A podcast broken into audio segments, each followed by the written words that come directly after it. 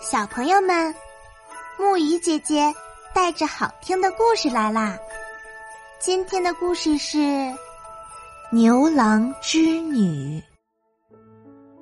传说织女原是天帝的女儿，她厌烦天宫寂寞无聊的生活，羡慕凡间男耕女织、勤劳致富的和睦生活，便离开了父母姐妹，偷偷来到凡间。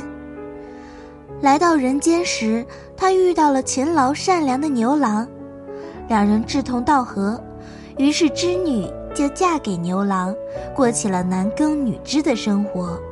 他们的日子过得非常和谐、充实、简朴，夫妻恩爱，并且很快养育了一双儿女。天帝知道织女偷偷跑出天庭后，大为震怒。遂命天兵天将下凡去捉拿织女，硬要拆散这对好夫妻。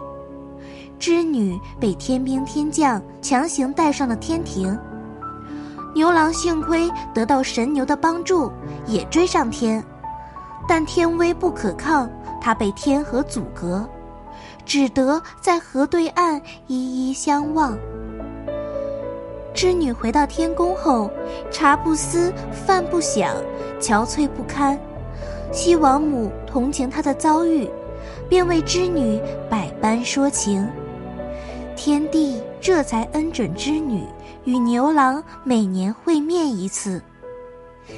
在每年的农历七月七日夜晚，无数只喜鹊衔着树枝，在天河上搭起一座长桥。织女和牛郎在桥中间相见，相拥而泣，倾吐他们的无限情思。千百年来，牛郎织女的故事家喻户晓，人们仰望星河，心怀遐思，都盼望有情人早日相聚。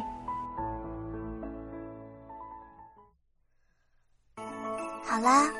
今天的故事讲到这里就结束啦，晚安，小宝贝们，愿你们每晚都能甜美入睡。